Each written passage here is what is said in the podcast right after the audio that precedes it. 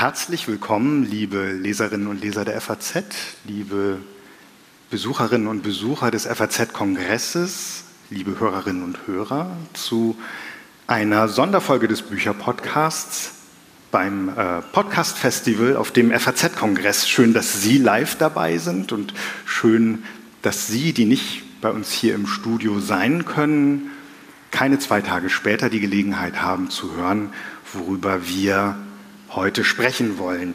Als wir, Maria Wiesner und ich, Friedhof Küchemann, gefragt worden sind, womit wir unser Publikum für eine Dreiviertelstunde unterhalten wollten bei diesem Podcast-Festival, war uns sofort klar, was wir vorhaben. Wir wollten nämlich endlich mal, nicht nur für uns, die wir natürlich auch voller neugieriger Fragen sind, sondern auch für die Leserinnen und Leser der FAZ mehr Licht ins Dunkel der Buchumtriebe dieses Hauses bringen. Ähm, wir haben also eingeladen, Andreas Platthaus bei uns zu Gast zu sein auf der Bühne, ähm, den, äh, wie Sie alle wissen, Literaturchef der FAZ.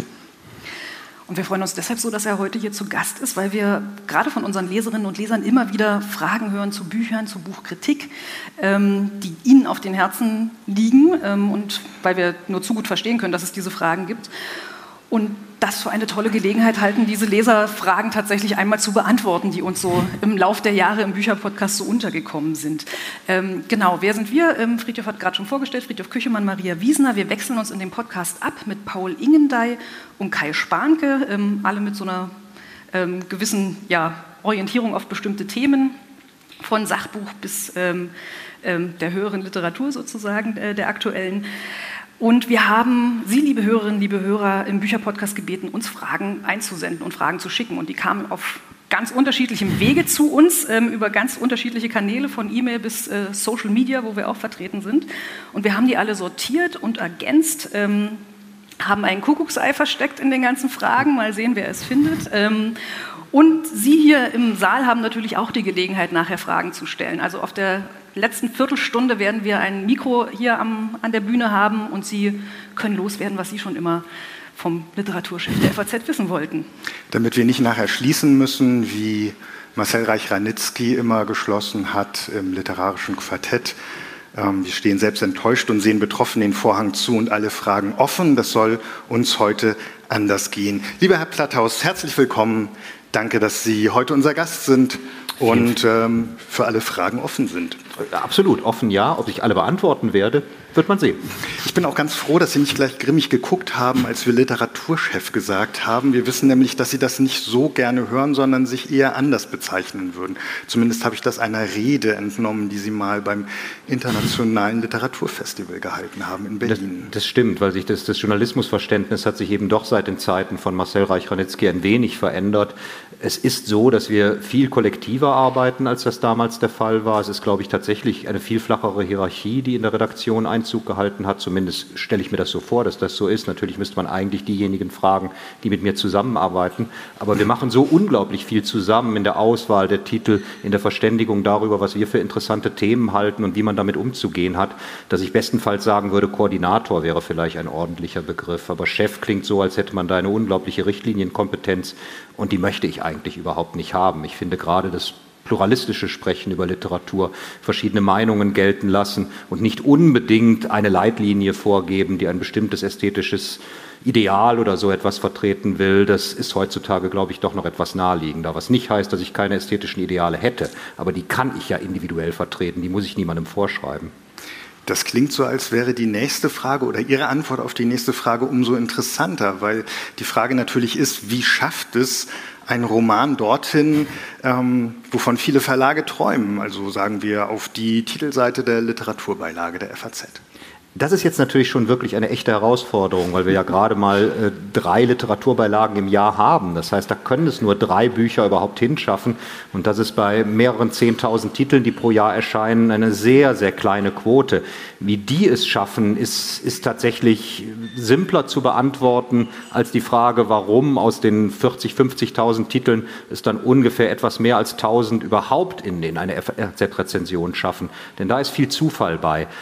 Hier dagegen, wenn es darum geht, mit, mit was wollen wir sehr bewusst ein Zeichen setzen für das, was eine Literaturbeilage ist, also wirklich eine, eine extrem sorgsame Auswahl aus der aktuellen Produktion an neuen Büchern, da spielen mehrere Faktoren eine Rolle und da sind Zufälle fast schon ausgeschlossen. Denn erstmal haben wir viel mehr Zeit, das vorzubereiten, dann spielen eben sehr viele interne Gespräche eine wichtige Rolle dabei. Die Verlage können vielleicht am allerwenigsten dazu tun. Die können natürlich ihre Hauptpflicht erfüllen, nämlich möglichst interessante Bücher machen. Wir können immerhin garantieren, dass wir die nach bestem Wissen und Gewissen prüfen. Aber was wir dann für uns als das Interessanteste erachten, was dann eben bei der Literaturbeilage den Aufmacherplatz bekommt, das hängt an ganz anderen Kriterien als welchen, die die Verlage tatsächlich noch beeinflussen könnten. Sie hatten ja schon gerade gesagt, es ist so ein bisschen äh, eher ein kollektiver Prozess. Können Sie so ein bisschen ähm, Einblick geben, wie sieht das aus? Also wer, wie entscheidet die Literaturredaktion, welches Buch überhaupt besprochen wird und welches rausfällt aus diesen großen Katalogen, die die Verlage da ähm, jedes Frühjahr und jeden, jeden Herbst. Es ist in gewisser Weise ein dreistufiges Verfahren. Wir bekommen wie jeder Buchhändler oder wenn es denn interessierte Laien gibt, die das haben möchten, natürlich auch die, eine Vorschau von den Verlagen. Man muss nun mittlerweile sagen, Verlage haben sich im Zeitalter von Datenübertragung und, und, und, und Verschickung von Dateien angewöhnt, gar nicht mehr die gedruckten Vorschauen abzuwarten, sondern sie schicken schon zwei Monate, bevor diese Vorschauen verschickt werden, Dateien, sodass wir erfahren, was neu rauskommt. Ich bin immer noch konservativ genug, um mich dieser Versuchung zu verweigern, denn ich glaube, auch wenn die gedruckte Vorschau bei uns eintrifft, ist das immer noch früh genug und ich lese immer noch viel aufmerksamer auf Papier als, als auf dem Bildschirm. Deshalb halte ich mich da etwas zurück. Aber seit so früh darüber Kunde getan wird, was an neuen Dingen erscheint, kriegen wir natürlich auch wiederum von anderen Menschen, die diese Sachen bekommen, sowohl Vorschläge, das müsstet ihr unbedingt beachten, als auch Rezensionsanfragen, ob es nicht denkbar wäre, dass eine Mitarbeiterin oder ein Mitarbeiter genau dieses Buch, von dem ich dann im Regelfall noch gar nichts weiß, eben auch bespricht. Das behandle ich dann eher dilatorisch und sage, das muss ich mir erstmal selber noch angucken. Dann werten wir diese Vorschauen aus und bestellen bei den Verlagen die Bücher, die uns interessant erscheinen. Das sind relativ viele, trotzdem natürlich nur ein kleiner Teil von denen, die überhaupt publiziert werden, aber deutlich mehr, als wir rezensieren können. Denn ich, bin, ich verfalle nicht der Illusion zu glauben, dass die Werbeankündigung in einem Verlagsprospekt mir wirklich Auskunft darüber geben kann, wie gut ein Buch ist. Es kann bestenfalls einen Eindruck davon vermitteln, ob es interessant sein kann. Wenn wir diesen Eindruck haben, bestellen wir das Buch und das schauen wir uns dann genauer an, wenn es eintrifft. Und das teilen wir uns eben auf drei Redakteure der Literaturredaktion auf. Das heißt, jeder von uns schaut laufend immer wieder Bücher durch und wenn wir irgendwas besonders interessant finden, dann wird das natürlich auch an die Kollegen weitergereicht. Natürlich hören wir auf Hinweise seitens von Rezensenten und Rezensentinnen, mit denen wir seit vielen Jahren verbunden sind. Deren Erfahrung ist für uns extrem wertvoll. Die wissen manchmal Dinge, die wir nicht wissen, über bestimmte Autoren, über bestimmte Themen. Wir sind für jeden Hinweis dankbar. Und natürlich vertraue ich auch wiederum den Verlagen selbst, wenn die sagen nach unseren Bestellungen, oh, da habt ihr aber einen richtig interessanten Titel übersehen. Den solltet ihr euch doch noch mal angucken, dann lassen wir uns den im Regelfall schicken. Verlage sind nicht so blöd und würden sämtliche Titel, die wir nicht bestellen, einfach noch mal mit dem Hinweis, das ist aber auch interessant, schicken, sondern die wissen schon sehr genau, was eine Zeitung wie die FAZ oder jede andere Zeitung auch interessieren könnte. Und wenn dann ein toller Pressebetreuer von einem Verlag, mit dem wir seit Jahren zusammenarbeiten, mir sagt, also bitte doch doch mal dahin gucken, das ist ja keine Verpflichtung für uns, aber es ist die Aufforderung, weil die daran glauben, dass das interessant ist. Dann tun wir das natürlich. Und der zweite Schritt ist dann tatsächlich aus der Menge der eingegangenen Bücher diese paar auszuwählen, die wir vergeben. Und ich sagte schon, knapp über 1000 werden im Jahr bei der FAZ besprochen. Wir vergeben trotzdem noch etwas mehr, weil erfahrungsgemäß dann auch noch immer wieder was bei den Rezensenten und Rezensentinnen schiefgehen kann. Manche stellen dann plötzlich fest, das Buch ist aber überhaupt nicht interessant und fragen dann, ob es sich wirklich lohnt, darauf weitere Zeit oder Druckplatz zu verwenden. Manche kommen auch einfach nicht dazu, Dinge zu besprechen und dann ist es bisweilen leider Gottes auch zu spät. Es gibt durchaus interessante Bücher, die uns aus Gründen, die nicht so angenehm sind, durchgegangen sind weil einfach der oder diejenige, die wir damit beauftragt hatten, es nicht geschafft hat, diese Sache rechtzeitig zu besprechen. Kommt Gottlob sehr selten vor und das merken wir uns auch sehr genau. Aber es ist nicht zu vermeiden. Wann ahnt man denn oder wann weiß man äh, als Literaturredakteur, ob Rezen äh, die Rezension hymnisch wird oder eher ein Verriss? Meinen Sie jetzt, wenn man selber die Rezension schreibt? Genau, oder? genau. Denn es ist ja auch der interessante Fall, wenn wir diese Rezensionen kriegen, versuche ich auch immer schon aus dem ersten Absatz so ein bisschen rauszulesen, mhm. wird das jetzt ein Lob oder wird das ein Verriss? Und natürlich wird man selten überrascht, aber es passiert immer wieder. Also interessante Rezensionen können auch genau darin bestehen, dass plötzlich ein Twist in den Text hineinkommt, mhm. wo man das Gefühl hat, oh, ich hatte eigentlich gedacht, dieses Buch wird jetzt in den Himmel gelobt und am Ende steht, das ist aber gar nicht so gut oder umgekehrt. Nein, bei einem selbst ist es schwierig zu sagen. Ich würde prinzipiell behaupten, man muss ein Buch wirklich bis zu Ende gelesen haben. Es kommt nicht wahnsinnig häufig vor, aber es hat Fälle gegeben, wo ich bei einem 400 Seiten, das ist jetzt ein, einfach ein abstrakter Wert, den ich jetzt mal zur Veranschaulichung nenne, einem 400 Seiten starken Buch bis zur Seite 350 gesagt habe, meine Güte, lass es bitte enden. Es ist schrecklich, aber jetzt die letzten 50 Seiten machen auch nichts mehr. Aber in diesen letzten 50 Seiten ist dann wirklich noch mal was passiert. Und daraus hat sich für mich bisweilen etwas erklärt, was ich am Anfang entweder nicht begriffen habe oder was mir durchgegangen ist, weil ich es überlesen habe. Dann plötzlich wird ein Buch neu interessant, weil es eine Wendung nimmt oder eine Folgerung aus einem Geschehen zieht, wo man sagt, toll, das ist von Anfang an angelegt gewesen, ich habe es zwar nicht bemerkt, aber ich möchte ja auch gerne mal überrascht werden beim Lesen. Wie gesagt, das ist nicht sehr häufig. Und es ist natürlich auch viel schöner, wenn man ein 400 Seiten starkes Buch hat, was von, von der ersten bis zur letzten Seite begeistert. Ähm, leider Gottes kommt es häufiger vor, dass man über 350 Seiten stöhnt und die letzten 50 werden auch nicht richtig gut. Also im Regelfall weiß man schon, sagen wir mal nach der Hälfte des Buches, ob das ein, ein Lob wird oder ein Tadel. Und wie gesagt, die, die, die wenigen Abweichungen von diesen Urteilen sind die hocherfreulichen, die auch im Gedächtnis bleiben oder manchmal auch die sehr desillusionierenden, die im Gedächtnis bleiben, aber sie sind selten. Von der Überraschung ist es nicht weit zur unterschiedlichen Meinung. Was passiert, wenn Sie in der Literaturredaktion sich nicht einig werden über ein Buch? Und was passiert, wenn man sich nicht einig ist mit dem Rezensenten oder der Rezensentin?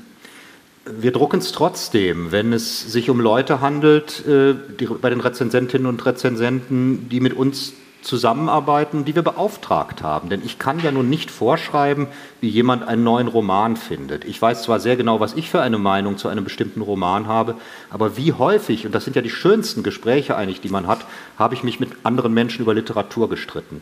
Und dieses Vergnügen muss natürlich auch eine Zeitung versuchen zu bieten. Nicht darin, dass wir Pro und Contra machten. Das ist etwas, was bei der FAZ weitgehend verpönt ist, im rezensorischen Bereich sogar eigentlich eine No-Go-Area. Also das machen wir im Regelfalle nicht. Da müsste schon was sehr Spektakuläres passieren. Und ich glaube, die Fälle, in denen es das gegeben hat, könnte ich an den Fingern einer Hand abzählen. Aber es ist für mich eine sehr, sehr interessante Erfahrung zu einem Buch, was ich vielleicht selber auch schon gelesen habe, eine abweichende Meinung in einer Rezension geboten zu bekommen. Und ich garantiere Ihnen, sie wird gedruckt. Das ist mittlerweile ein anderes Verständnis von Literaturkritik, als es beispielsweise unter Marcel Reich-Ranitzky geherrscht hat. Womit ich überhaupt nicht sagen will, dass das jetzt besser ist. Es ist einfach nur eine andere Zeit, weil natürlich auch viel mehr Foren da sind, auf denen Literaturkritik betrieben wird. Wenn früher bei der FAZ etwas verrissen war, dann war das für ein Buch bisweilen ein Todesurteil. Wenn es gelobt wurde, konnte das den Erfolg eines Buches alleine ausmachen. Das kommt heute sehr selten vor. Es passiert noch, aber es ist viel seltener. Und das wusste Reich Ranitzky als ein seiner Rolle ganz genau bewusster Kritiker natürlich exakt und hat darum, das kann man wunderbar in den Korrespondenzen mit seinen Mitarbeitern, die dankenswerterweise als Durchschlage alle noch bei meinem Büro liegen, immer wieder nachsehen und ich tue das sehr gerne. Reich Ranitzky hat teilweise über Wochen hinweg mit Rezensenten an deren Texten gearbeitet, bis die Rezensenten genau das schrieben, was Reich Ranitzky dachte. Und das ist natürlich fantastisch, weil sie im Endeffekt einen großartig kongruenten Literaturteil hatten, der ganz auf eine spezifische ästhetische Leitlinie zugeschnitten war. Das ist eine sehr große Stärke. Ich glaube nur, dass es heute tatsächlich schwer darstellbar wäre, das noch so zu machen. Aber ich bewundere den Mann unglaublich dafür. Auch die Zeit, die er sich dafür genommen hat. Ganz beeindruckend. Wie ist es denn, wenn man, wenn man dann einen Verriss geschrieben hat oder auch ein ganz überschwängliches Lob auf ein Buch, dem Autor oder der Autorin zu begegnen? Das hängt dann ganz stark natürlich von der Reaktion der Autorin oder des Autors ab. Äh, wenn die, wenn die das halbwegs auf eine natürliche Art und Weise bei einer Begegnung vermitteln, dass, das, dass sie das entweder, gut klar, wenn man etwas Tolles über das Buch geschrieben hat, dann finden die das natürlich völlig normal und wenn man es verrissen hat, dann sind die sehr entsetzt. Aber damit vernünftig umzugehen, äh, das ist ein bisschen so die, das, was mich freut, wenn das gelingt. Es ist natürlich so, dass sich Autoren und Autorinnen bisweilen für positive Rezensionen bedanken. Das freut einen insofern, weil es natürlich immer auch unser, unser Zweck ist, zu vermitteln, wie interessant Literatur sein kann. Und wir hatten ja Gründe für unser positives Urteil. Wir tun das ja nicht aus Sympathie den Persönlichkeiten gegenüber. Und wenn die das dann auch so empfinden und sich dafür bedanken, dann ist das zwar ein winziger, peinlicher Moment, aber da muss man dann ja nicht weiter groß drüber reden und damit hat sich's dann. Wir sind ja nur interessant, weil da gute Bücher sind, über die wir schreiben können. Das ist ja, wir sind ja sozusagen Parasiten von, von guter Literatur. Wenn es dann Leute gibt, die uns Verrisse sehr übel nehmen, was ich einerseits gut verstehen kann, weil man sich natürlich identifizieren muss mit dem, was man macht. Und es wäre ja schrecklich, wenn jemand jahrelang an einem Buch arbeitet und dann nichts daran störend fände, dass dieses Buch von jemandem schlecht gefunden wird. Aber wenn das dann direkt, und das kommt leider Gottes auch recht häufig vor, in eine Ebene getragen wird, die einfach nicht zutrifft, persönliche Ressentiments, äh, mangelnde ästhetische Kompetenz, kein formales Gefühl oder ähnliche Dinge, das ärgert einen dann schon, wobei es immerhin noch ermöglicht, wenn solche Vorwürfe kommen, dass man darüber wieder in ein Gespräch eintritt. Die ganz unangenehmen Erfahrungen sind diejenigen, wenn man irgendwie dann auf Leute trifft, die man rezensiert hat und die schneiden ein, weil sie so beleidigt sind. Solange man sich dann noch über das auseinandersetzen kann, was man tut, ist es ja auch wieder in Ordnung. Trotzdem ist das nicht angenehm. Das Angenehmste für Kritiker ist, glaube ich, wirklich, wenn sie in Ruhe gelassen werden von den Autoren. Und umgekehrt ist es, glaube ich, ganz genauso. Ich möchte als Buchautor auch nicht behelligt werden von Kritikern mit irgendwelchen dummen oder klugen Nachfragen. Ich muss gerade an eine Situation vor vielen Jahren denken. Da hat sich eine Autorin bei mir für eine Besprechung bedankt und ich habe es damals noch nicht verstanden, es zu lesen als ich fühle mich erkannt. So kann man das ja auch lesen. Ich fühle mich und mein Werk wiedererkannt in dieser Rezension. Es war ein Dank und ich habe darauf, also ich habe mich ähm, äh, mit, mit äh, großer Wucht vom Pferd geworfen sozusagen und habe gesagt, also äh, das hätte ich ja nun nicht für Sie getan oder geschrieben in einer E-Mail. dafür schäme ich mich noch heute ein bisschen. Das war natürlich furchtbar unsouverän. Aber ähm, so kann es auch gehen und wir haben seitdem auch keinen Kontakt mehr. es gibt jetzt aber viele Literaturkritiker, die selbst auch Romane schreiben, also da vermischt sich das dann und umgekehrt Schriftsteller, die auch Literaturkritiken schreiben. Ist das nicht, geht das da nicht schlimm durcheinander? Muss man da nicht aufpassen? Oder ist das vielleicht sogar gut? Manchmal kann man nichts dafür. Äh, ich habe auch einen Roman geschrieben, aber da war ich noch nicht Literaturkritiker. Oder ich habe da zwar schon Literatur rezensiert, aber es war nicht meine Hauptbeschäftigung bei der Redaktion. So gesehen kann man natürlich nichts dafür, wenn man es irgendwann gemacht hat und dann kriegt man unglücklicherweise die andere Position irgendwann mal zugespielt. Man kann ja schlechtes Buch einstampfen und vergessen machen lassen. Dementsprechend gab es da keine Chance rauszukommen und das geht, glaube ich, einigen meiner Kollegen genauso. Nein, ich würde immer sagen, es, es, es hängt am, am Ergebnis. Äh, ich habe entsetzliche Bücher von Kollegen gelesen und ich habe fantastische Bücher von Kolleginnen und Kollegen gelesen. Und äh, das erste ist natürlich der unerfreuliche Fall, weil man dann natürlich, und das ist das Risiko, was man mit so einer Öffentlichkeitsaktivität eingeht, weil dann natürlich fängt man an zu zweifeln, ist denn wirklich das, das, das rezensorische, das kritische Verständnis so ausgeprägt, wenn die selber so mittelmäßige Bücher schreiben. Aber es ist natürlich auch ganz fantastisch, wenn man sieht, wow, da ist jemand, der ist als Kritiker oder als Kritikerin tätig und hat selber ein fantastisches Buch vorgelegt. Das nötigt einem dann wieder allergrößten Respekt ab. So gesehen geht man ein gewisses Risiko ein, aber ich fände es angesichts der Tatsache, dass es doch ein paar sehr gelungene Beispiele gibt, sehr bedauerlich, wenn das ein Ausschlusskriterium dafür wäre. Aber man muss schon sehr genau wissen, was man tut. Und ich würde jetzt mal darauf wetten, dass ich in der Zeit, die ich als Literaturkritiker arbeite, keine Romane mehr schreiben werde. Eine Frage, wo ich ein bisschen schmunzeln musste von unseren Lesern, weil ich die, ähm, weil ich relativ viele Filme äh, schaue für Rezensionen, auch immer gestellt bekomme, wie viele Filme schaut man so pro Woche. Die Frage, die kam, war, wie viele Bücher liest man als Literaturredakteur im Schnitt pro Woche? Ach so. Äh, kann man das sagen? Doch, natürlich kann man das sagen, denn äh, dankenswerterweise meine Frau zählt ihre Bücher und äh, sie ist so viel schneller im Lesen als ich, äh, dass ich äh, zumindest mal versuche, das immer jedes Jahr in ein Verhältnis zu setzen. Daher weiß ich auch ungefähr, wie viele ich lese. Also ich, ich, lese ungefähr, wobei das bei mir schwierig ist, weil einige von Ihnen werden wissen, dass ich eine große Comic-Leidenschaft habe und darum auch noch viele Comics lese. Ich lese ungefähr 120, 130 Bücher pro Jahr und also komplett lese und und dann noch mal so ungefähr 250 bis 300 Comics. Also das ist natürlich meistens sehr viel weniger Leseaufwand als, als normale Bücher, manchmal aber auch nicht. Also auch auf Comics kann man durchaus mal einen ganzen Tag verwenden. Also ich würde mal behaupten, zweieinhalb Bücher pro Woche sind es auf jeden Fall. Und wenn ich jetzt die mitnehme, über die ich mir ein Urteil insofern erlaube, als dass ich in sie hineinlese und versuche zu verstehen, um was geht es da drin eigentlich, und äh, ein Kriterium dafür zu entwickeln, wird die jetzt jemand anders lesen und rezensieren, weil, weil ich glaube, dass das bei uns vorkommen müsste, dann schaue ich mir im Jahr sicherlich an die 700, 800 Bücher an. Mhm.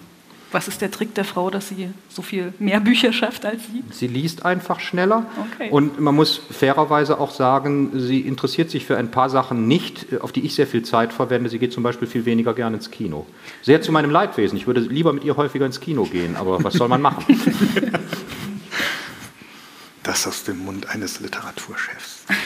Ein Literaturchef, der sich nur für Literatur interessiert, wäre, glaube ich, ein verheerend schlechter Literaturchef. Wir dürfen nie vergessen, dass Marcel Reich-Ranitzky einer der größten Opernkenner der Welt war. Er ist unfassbar viel ins Theater und in die Oper gegangen. Er hat nur nie darüber geschrieben. Als hätten Sie die nächste Frage vorwegnehmen wollen. Was ist wichtiger, dass ein Kritiker, ein Kritiker viel gelesen oder dass er viel erlebt hat? Viel erlebt, glaube ich, ist nicht nötig. Äh, abgesehen, also ich habe wahnsinnig wenig erlebt im Vergleich zu, zu ganz vielen anderen Leuten. Und wenn man das als Kriterium anlegt, dann müsste man ja sagen, dass es die unglückliche Generation der, der, der Kriegsteilnehmer oder, oder Kinder im Krieg, die ja noch nichts dafür können, was sie da erlebt haben, aber die müssten natürlich alle viel bessere Literaturkritiker geworden sein, weil sie so viel erlebt haben.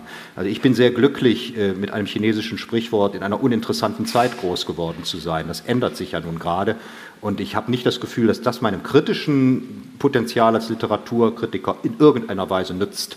Äh, das ist, ärgert einfach nur, weil es einen ablenkt und, und weil es einen belastet, was da alles so passiert. Dementsprechend scheint mir die Kategorie des Erlebens keine interessante zu sein. Aber ich würde behaupten, dass es einem Literaturkritiker und jedem beliebigen Kritiker in welcher Form der ästhetischen Beschäftigung auch immer extrem nutzt, einen großen ästhetischen Erfahrungsraum zu haben, auf den er rekurriert. Sprich, sich auch für andere Erzählformen oder für Kunstformen, die gar nichts Erzählendes haben, zu interessieren. Ich glaube, aber das ist natürlich rein egoistisch, weil das bei mir so ist, dass das das eigene Urteil extrem schärft. Wir hatten gerade schon auf die Zeiten ein bisschen äh, angesprochen, in denen man äh, lebt. Ähm, wenn wir auf die Romane der Gegenwart ähm, schauen, welche Ansprüche muss, muss dann ein Roman der Gegenwart haben, um von Ihnen als besonders wertvoll oder wichtig oder beachtlich beurteilt zu werden? Ich würde zunächst mal den Roman der Gegenwart bezweifeln. Äh, ich verstehe schon, was Sie meinen, ein Roman, der jetzt erscheint. Aber wenn daraus beispielsweise der Anspruch entstünde, dass ein Roman gegenwärtig sein müsste, insofern, dass er in unserer Zeit angesiedelt ist, insofern, dass er gegebenenfalls Themenbereiche berührt, die zurzeit besonders im Schwange sind, würde ich schon sagen, das tut mir sehr leid. Das ist nett, wenn das gelingt und wenn es dann noch formal und sprachlich und und sonst wie interessant ist, dann sehr gerne, aber das, das ist für mich überhaupt kein Kriterium. Der Inhalt eines Romans interessiert mich erstmal extrem wenig. Äh, mich interessiert die Form und der Anspruch, den er in, in, in, seinen, in seiner Ästhetik hat. Äh, ich, ich, möchte gut geschriebene Bücher, ich möchte Bücher, die, die sehr klug gebaut sind.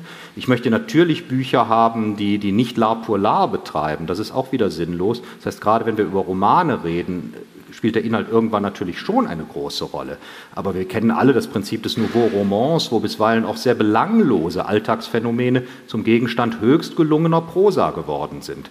Und wir müssen nur auf die Lyrik schauen, um zu sehen, dass das bisweilen auch ein gewisser Verzicht auf Inhaltlichkeit zugunsten eines Sprachspiels etwas unglaublich Inspirierendes sein kann. Deshalb würde ich immer sagen, mich interessiert zunächst einmal die Sprache eines Buches. Und darum lese ich auch so gerne in, in Bücher hinein, weil ich das Gefühl habe, wenn da bereits ein Faszinosum entsteht, dann ist das eine sehr, sehr gute Voraussetzung. Und wenn dann noch eine interessante Geschichte, um jetzt wieder beim Roman zu landen oder bei der Erzählung, hinzukommt, wundervoll dann haben wir ungefähr schon das, was ich interessant finde. Aber ob das jetzt in einem Stil geschrieben ist, der wie aus dem 17. Jahrhundert entnommen ist, oder in einem, der alle avantgardistischen Methoden, die wir uns zurzeit hier angesammelt haben, zusammenbringen, das ist mir erstmal egal. Das ist dann eine Frage des persönlichen Geschmacks, was mich davon mehr anspricht. Ich glaube, dass mich sowohl ein, ein, ein rein im Grimmelshausen geschriebener Roman nicht besonders begeistern würde, wie aber auch ein völlig überkandidelter Roman eines jungen Debütanten, der irgendwie versucht, eine ganz eigene Sprache für unsere unmittelbare Gegenwart zu finden, vermutlich bei mir keine allzu große Sympathie erstmal finden würde. Also der müsste schon Erstaunliches leisten, bis er mich damit überzeugte. Das war jetzt unser Kuckucksei. Diese letzten beiden Fragen hat nämlich auch Marcel Reich-Ranitzky schon beantwortet in seiner Kolumne, die er zehn Jahre bis in sein Todesjahr 2013 hinein in der Frankfurter Allgemeinen Sonntagszeitung geführt hat. Fragen Sie Reich-Ranitzky, hieß es damals. Ähm, und in Ihrem Büro stehen auch nach dem Umzug an die Pariser Straße immer noch das Sofa und die Sessel aus alten Zeiten, aus den Zeiten von Reich. Denken Sie oft an ihn? Ist sein Geist noch auf diesen Sesseln? Ähm, was heißt es, als sein Nachfolger zu arbeiten? Äh, ich bin Nachfolger in, glaube ich, siebter Generation. Also es waren sechs Leute dazwischen, wenn ich es jetzt richtig im Kopf habe. Aber es waren sehr gute Leute dazwischen. Es waren Literaturchefs wie Frank Schirmacher, wie Felicitas von Lobenberg, Hubert Spiegel, Thomas Steinfeld, äh, Gustav Seibt. Also exzellente Leute, die, die mir vorangegangen sind. Es ist eine unfassbare Ehre, in dieser Kontinuität stehen zu dürfen. Aber natürlich merkt man immer wieder, wenn es überhaupt jemanden gibt, den wirklich Menschen außerhalb eines halbwegs interessierten Literaturkreises präsent haben, dann ist es Marcel Reich-Ranitzky. Und er war bis kurz vor seinem Tod immer noch sehr regelmäßig in der Redaktion. Nicht jeden Tag, aber er hatte noch ein eigenes Büro. Und einmal pro Woche taucht er auf jeden Fall auf, weil er ja auch die Frankfurter Anthologie, diese Gedichtinterpretationsreihe, die wir haben, immer noch selbst betreut hat, bis er gestorben ist. Und es waren beeindruckende Erlebnisse, ihm zu begegnen. Denn natürlich ging da eine Legende durch die Hallen und spätestens als seine Lebenserinnerungen erschienen sind, wusste man auch, was, was für ein Schicksal mit dieser Figur verbunden war. Man wusste es vorher natürlich abstrakt auch, aber so konkret hatte man es von ihm nie gehört. Er hat darüber nicht viel gesprochen, aber dann eben ganz eindrucksvoll geschrieben. Und es gab nicht immer nur erfreuliche Auftritte mit Marcel Reich-Ranitzky. Das, das war ein Egozentriker mit allen Vor- und Nachteilen, aber am Ende wurde er ein extrem milder und, und gut gestimmter Mensch. Man kann sich das überhaupt nicht vorstellen, aber es war so. Und da haben wir tatsächlich auf den Sesseln, die für ihn angeschafft wurden, Ende der 80er Jahre, dann eben noch zusammen gesessen. Und, und die letzten zwei Mal, die ich Marcel Reich-Ranitzky begegnete, kommen mir immer wieder ins Gedächtnis, wenn ich mich auf diese sehr durchgesessenen Ledersitze niederlasse und denke, ja, da, da saß er sehr lange. Er hat den größten Teil davon durchgesessen. Ich setze mich da recht selten hin. Aber es ist sehr schön, dass zumindest zweimal ich auch mit dabei war. Ich erinnere mich, ähm, ich habe ihn ja wirklich nur noch in diesen letzten Jahren ähm, irgendwie durchs Haus wandeln oder, oder geführt werden sehen, ähm, wo aber auch schon immer noch dieser, diese Aura irgendwie mit um ihn herum wehte. was ist denn Ihre Lieblings- oder liebste persönliche Anekdote mit ihm? Gibt es da eine? Mit Reich Ranitzky? Ja. Ach, das ist, das ist sehr schwer zu sagen, weil das in gewisser Weise einem Kontext resultiert. Äh, Reich Ranitzky hatte mal äh, eine, eine, eine Feier, die in der FAZ veranstaltet wurde, äh, zur, Ver äh, zur Verabschiedung seiner früheren Sekretärin. Und aus Gründen, die ich jetzt gar nicht mehr rekonstruieren kann, äh, waren irgendwie sämtliche Feuilleton-Chefs und äh, die Literaturchefin auch verhindert. Also wurde ich gebeten, eine kleine Rede auf, auf die Sekretärin zu halten. Und das habe ich dann gemacht, eine reizende Dame. Und äh, das hat Reich Ranitzky übel genommen. Und ich bin mir nicht ganz sicher, warum. Äh, es gibt zwei Erklärungen. Entweder war er sauer, dass man ihn nicht selber gebeten hatte, diese Rede zu halten, aber das hätte sich nicht mit, mit der Verabschiedung eines, eines Mitarbeiters oder einer Mitarbeiterin bei der FAZ vertragen. Selbst wenn es seine Sekretärin war, war er zu dem Zeitpunkt nicht mehr Teil der Redaktion und darum wird das im Regelfall immer von anderen Leuten genommen. Deshalb glaube ich, dass die zweite Erklärung stimmt, die jetzt nicht sehr sympathisch klingt aber äh, die vermutlich richtig ist. Er hat sich darüber geärgert, dass er in dieser Rede eigentlich kaum vorkam. Und äh, das, das, hat er, er hat sich in gewisser Weise gerecht, äh, in, indem er dann eine, eine sehr böse Bemerkung in, in, seine Rede, natürlich hat er auch noch geredet auf sie, ist ja gar keine Frage. Äh, das hat sich natürlich auch so gehört, als derjenige, der mit ihr zusammengearbeitet hat. Er hat dann eine relativ böse Bemerkung mir gegenüber einflechten lassen. Und ich sagte schon, er ist am Ende dann sehr mild geworden. Und was mich dann so begeisterte, war, dass wir uns dann so in einem dieser letzten Gespräche zusammen hingesetzt haben und, und ich hatte, kann natürlich das Gefühl, kann sein, dass er alles vergessen hatte. Kann auch sein, dass es ihm überhaupt nicht wichtig war. Es ist viel wichtiger für jemanden wie mich, von Reich Ranitzky getadelt zu werden, als für Reich Ranitzky jemanden wie mich zu tadeln. Das würde er häufiger gemacht haben. Ich habe es selten erlebt.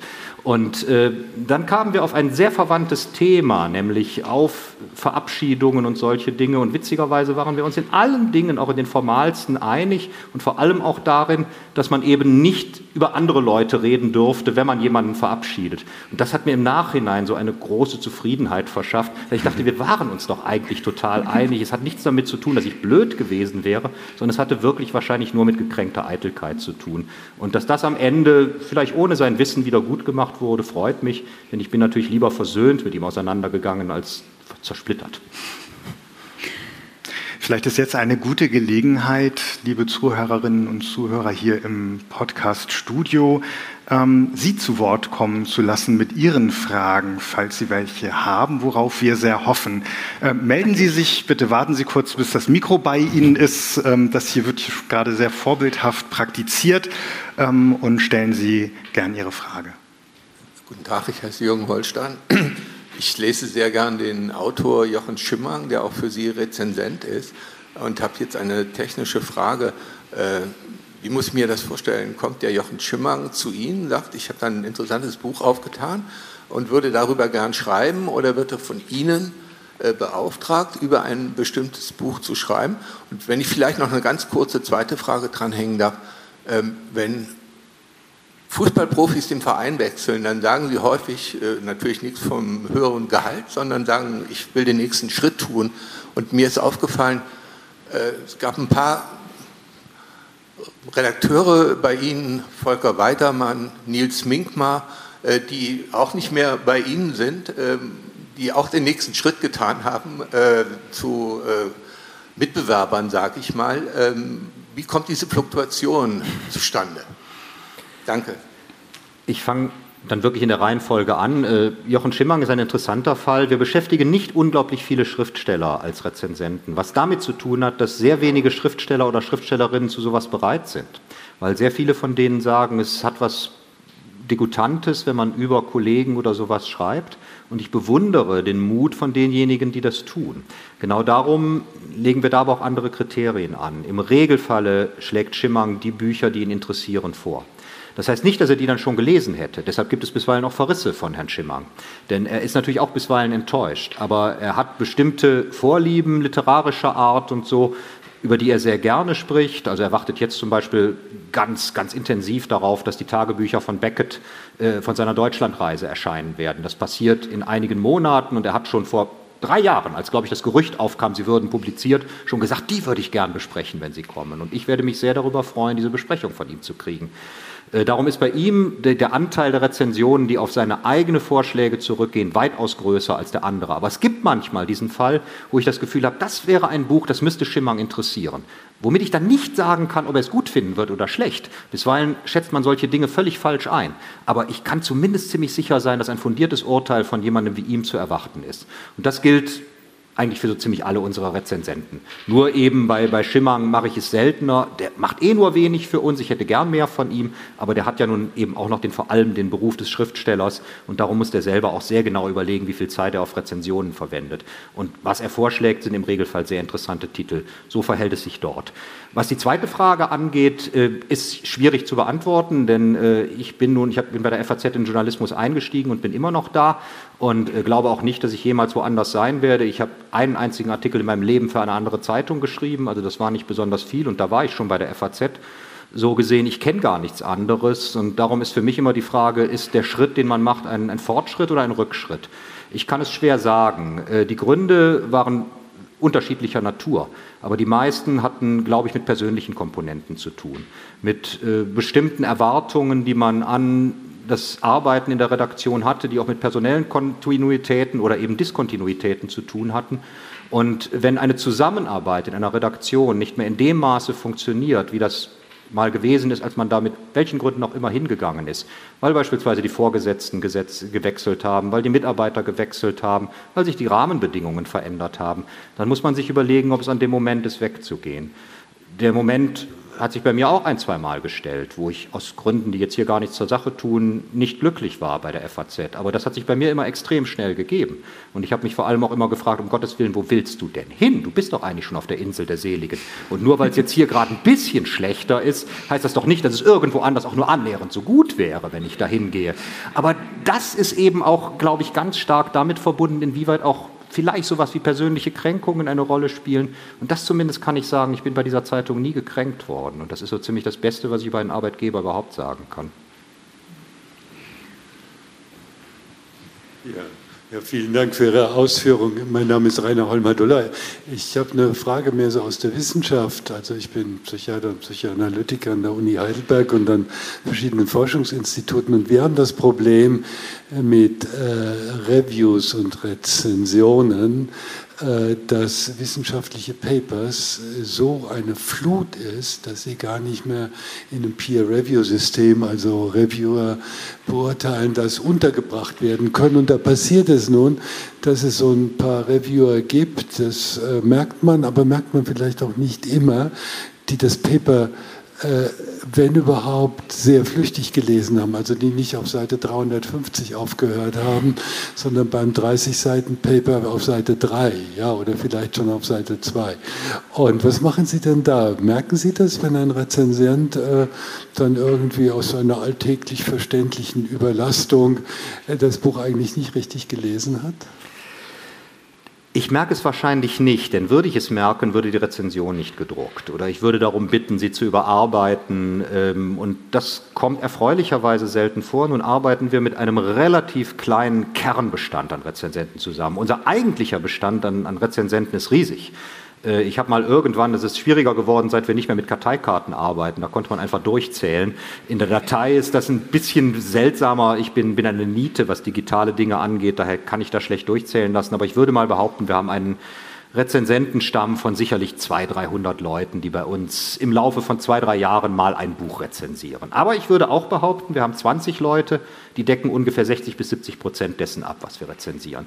Derer bin ich mir absolut sicher dass das sorgfältige Leute sind. Und wenn es, es gab es zweimal in, in all den Jahren, die ich bei der FAZ bin, Hinweise gab oder respektive Beschwerden gab, völlig berechtigt, von einem Verlag, der sagte, Moment, da wird in der Rezension das und das behauptet, das stimmt aber überhaupt nicht. Gucken Sie doch bitte mal nach, es steht genau das Gegenteil drin oder das steht überhaupt nicht drin.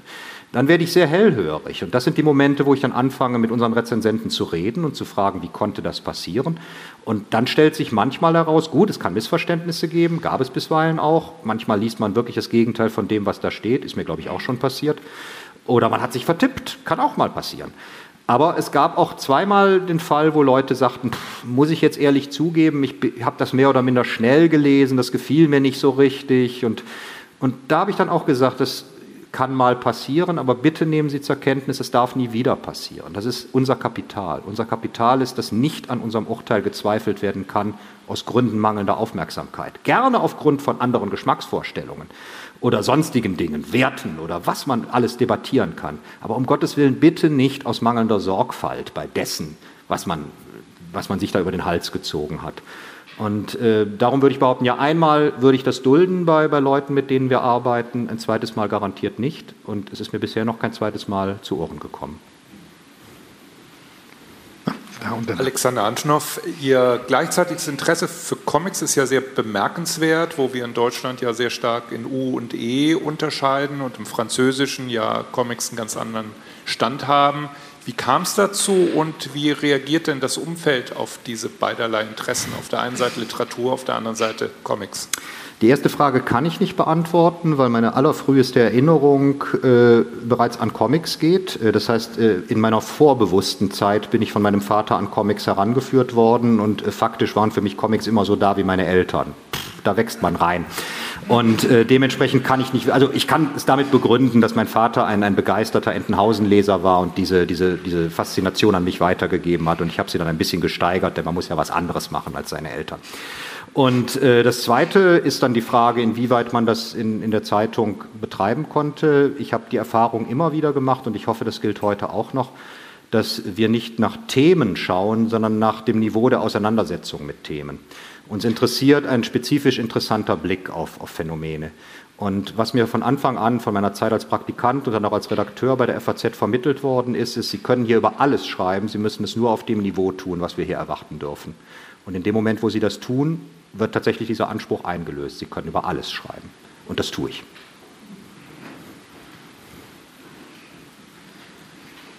Mein Name ist Agnes Schmidt. Ich hätte eine Frage zu übersetzten Werken, übersetzten Romanen.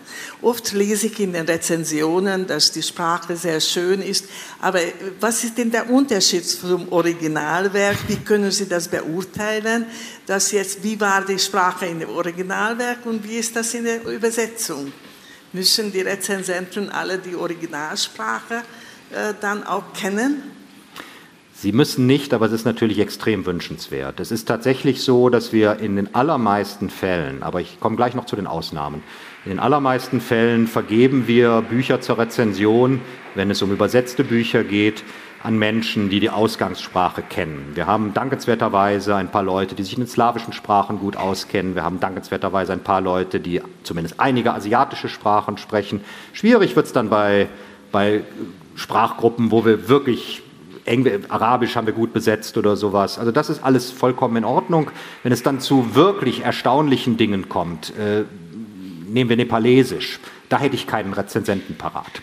Aber da würde ich mich, wenn es denn darum geht, dass es vielleicht als, als Zentralwerk der nepalesischen Literatur angekündigt wird, da würde ich dann versuchen, und das ist ja das Schöne am Wissenschaftsstandort Deutschland, wir haben für jeden einen Spezialisten, da würde ich dann versuchen, die entsprechenden Spezialisten zu finden und als Rezensenten zu gewinnen. Die Ausnahmen sind in gewisser Weise die eigenen Leidenschaften der Redaktion. Ich spreche nicht viele Sprachen, äh, gerade mal drei neben Deutsch.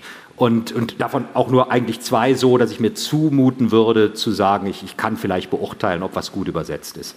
Das heißt, wenn mir ein japanischer Roman kommt, und ich bin ein unglaublicher Liebhaber Japans, aber ich spreche nicht Japanisch, dann kann ich nur auf der Grundlage dessen, was ich über Japan glaube zu wissen und was ich mir selber angelesen habe, versuchen zu verstehen, inwieweit eine Übersetzung vielleicht das trifft, was ich als, als, als japanischen Geist, Tonfall, Stimmung oder wie wir es auch immer nennen wollen, bezeichne. Das ist tatsächlich in gewisser Weise rein subjektiv. Aber das darf man sich nun auch nie, das darf man nie außer Acht lassen. Feuilleton ist sowieso die subjektivste Journalismusform. Wir reden immer so gern von der Trennung zwischen Kommentar und, und, und Bericht. Nach klassischem angelsächsischen Journalismusmodell das absolute Ideal. Das eine ist ein Kommentar, das andere ist einfach wirklich ganz neutral, das, was berichtet wird. Das können Sie im ästhetischen Bereich vergessen, weil sich da dauernd die, die, die, die Art der ästhetischen Einschätzung verbindet mit dem, was sie darüber referieren. Und das macht es einem ein bisschen leichter, in solchen Momenten zu sagen, auf der Grundlage des eigenen Wissens und der eigenen Liebe zu bestimmten Phänomenen haben sie schon Kriterien für die Beurteilung. Aber wenn es jetzt darum ginge, äh, zum Beispiel kürzlich hatte ich, hatte ich einen Text geschrieben über ein klassisches japanisches Epos, äh, das ist das Buch der Heike, eines der drei großen zentralen Geschichtswerke der japanischen Literatur. Ich kann da nur sagen, der Ton, der da vom deutschen Übersetzer angeschlagen wird, überzeugt mich, weil er dem entspricht, was ich von anderen japanischen Epen gelesen habe und dem, was ich sozusagen aus den Bilddarstellungen, die ich natürlich wunderbar lesen kann, obwohl ich nicht Japanisch kann, ich verstehe einfach, wie Bilder funktionieren, das geht überein. Darum scheint mir das geglückt. Aber ich kann nicht wie ein Japanologe sagen, hier haben wir den Begriff und da ist die deutsche Entsprechung großartig. Das ist mir nicht gegeben, das beherrsche ich nicht. Und man muss diese Grenzen wahren. Das ist ein bisschen die Schwierigkeit. Ich habe zwei, dreimal den Fehler gemacht, mich zu erkundigen bei, bei, bei sprachkundigen Leuten und habe das dann in meine eigenen Rezensionen übernommen, so unmittelbare Wortvergleiche. Das mache ich nie mehr wieder, denn damit bin ich einmal ganz böse reingefallen und dann kann man sich nicht damit entschuldigen. Ich spreche aber leider in dem Fall was Russisch, kein Russisch und äh, deshalb dann, dann, sagt natürlich derjenige, der es liest, völlig zu Recht, warum haben Sie es dann behauptet? Ich hatte einfach einen schlechten Informanten, aber das passiert bisweilen und darum habe ich gelernt, verlass dich nie auf andere Leute, wahre die eigenen Grenzen und wenn man das tut, glaube ich, kann man auch relativ fundiert über, über so etwas reden. Aber der Normalfall ist es nicht. Wir haben mehr Fragen, als wir Zeit haben. Ja, eine Frage eine können Frage wir noch zulassen. Noch. Genau. Ja, mein Name ist Rudolf Pölking. Sie sagen, dass Sie guten Sprachstil genießen können, Kriterien für Literatur haben was kann ich als normaler Leser außer Bücher lesen machen, um dieses Gespür für Sprachstil, für gute Literatur weiter auszubauen? Aber damit haben Sie es doch schon genannt. äh, machen Sie, ma, machen, machen, außerdem machen Sie nur eins, Sie lesen weiter die FAZ. Dann sind Sie, glaube ich, wunderbar aufgestellt in der Beziehung. Ja, einen Vorhang haben wir hier zwar nicht, der sich schließen kann. Natürlich sind noch viele Fragen offen. Ähm, das ist auch gut so, aber ähm, bestimmt wird Ihnen das ein oder das andere aus unserem Gespräch beim Lesen der Buchkritiken der FAZ, beim Bücherlesen und beim darüber reden wieder begegnen. Das ist zumindest unsere große Hoffnung. Genau, wir bedanken uns ganz herzlich bei Andreas Platthaus für das Gespräch. Wir bedanken uns bei Ihnen für Ihr Interesse. Und äh, in der nächsten Folge, denn wir nehmen das ja alles auf, in der nächsten Folge hat Paul Ingendey den Dichter Dirk von Petersdorf zu Gast ähm, als Herausgeber der Lyrikanthologie Der ewige Brunnen. Und uns beide, Maria Wiesner und Friedhof Küchemann, gibt es in der nächsten Folge des Podcasts zu hören am 23. April, die wir bespielen. Wir bedanken uns sehr herzlich. Bis dahin. Vielen Dank.